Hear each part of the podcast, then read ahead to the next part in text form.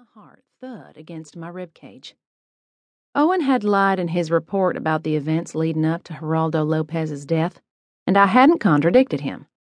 I'd claimed my memories of the shooting were a blur, but Owen had watched me intently while I gave my report, and I suspected he knew I wasn't telling the truth. If so, he was right. I'd been alert and aware for the shooting, and I knew Owen had shot Dr. Lopez to stop him from saying something. Was Owen going to call me on it now? A warm smile spread across his face, but wariness filled his eyes. Let's get our coffee and sit before we talk. We walked silently to the coffee shop. He paid for both of our drinks and then suggested we sit outside at the ice cream shop tables across the street. As soon as we were settled at one of the folding tables, he asked, How are you holding up after everything? I took a sip of my coffee and lifted one shoulder into a slight shrug. Okay, still sore, but I'm getting better. Brady says you're having nightmares. My eyes widened in shock. Brady's been talking to you about me? He gave me a sympathetic smile. Not really, I pressed him. I suggested you see a trauma counselor, but he insisted you were fine. Brady had never mentioned the possibility to me, not that I would have gone. And the subject of my nightmares came up during your conversation? He rested his hand on the table and leaned closer. No, I asked him a few questions about you. The sort of thing I'd do to check up on a trauma victim. You know, how's Magnolia? Is she having any anxiety, any nightmares? When he didn't deny the nightmares, I figured you were probably plagued by them. He looked into my eyes. You were beaten and nearly killed, Magnolia. Then your attacker was shot to death in front of you. By me. It was a traumatic experience for both of us. There's no shame in being anxious. I set my coffee cup on the table. I'm fine. Sometimes it helps to talk about an experience like that, and I know you're not talking to Brady, which seems a little odd. The hairs on the back of my neck stood on end again. I'm a private person.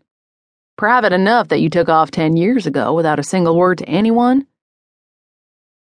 I resisted the urge to cross my arms over my chest, instead, forcing myself to look steady and unaffected. I hurt my mother terribly when I took off to become an actress, and now that I'm back, I'm trying to make amends for my thoughtlessness. I'm sorry, I didn't mean to bring up any painful memories, he said, his face shifting into a sympathetic mask.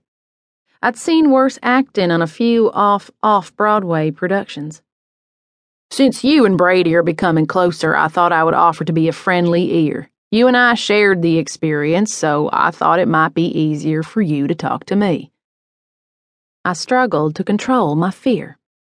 I already gave my statement. Oh, I know, he said kindly. This is off the record, friend to friend. The corners of my mouth tilted up into a smile, and I tried to relax my cheek muscles to make it look more natural. That's very kind of you, but I think I've processed the situation. This isn't easy for me to admit, he said, looking down at his coffee cup before returning his gaze to me. But I need to talk about it too. Maybe you should be the one seeing a trauma counselor, I said in a teasing tone.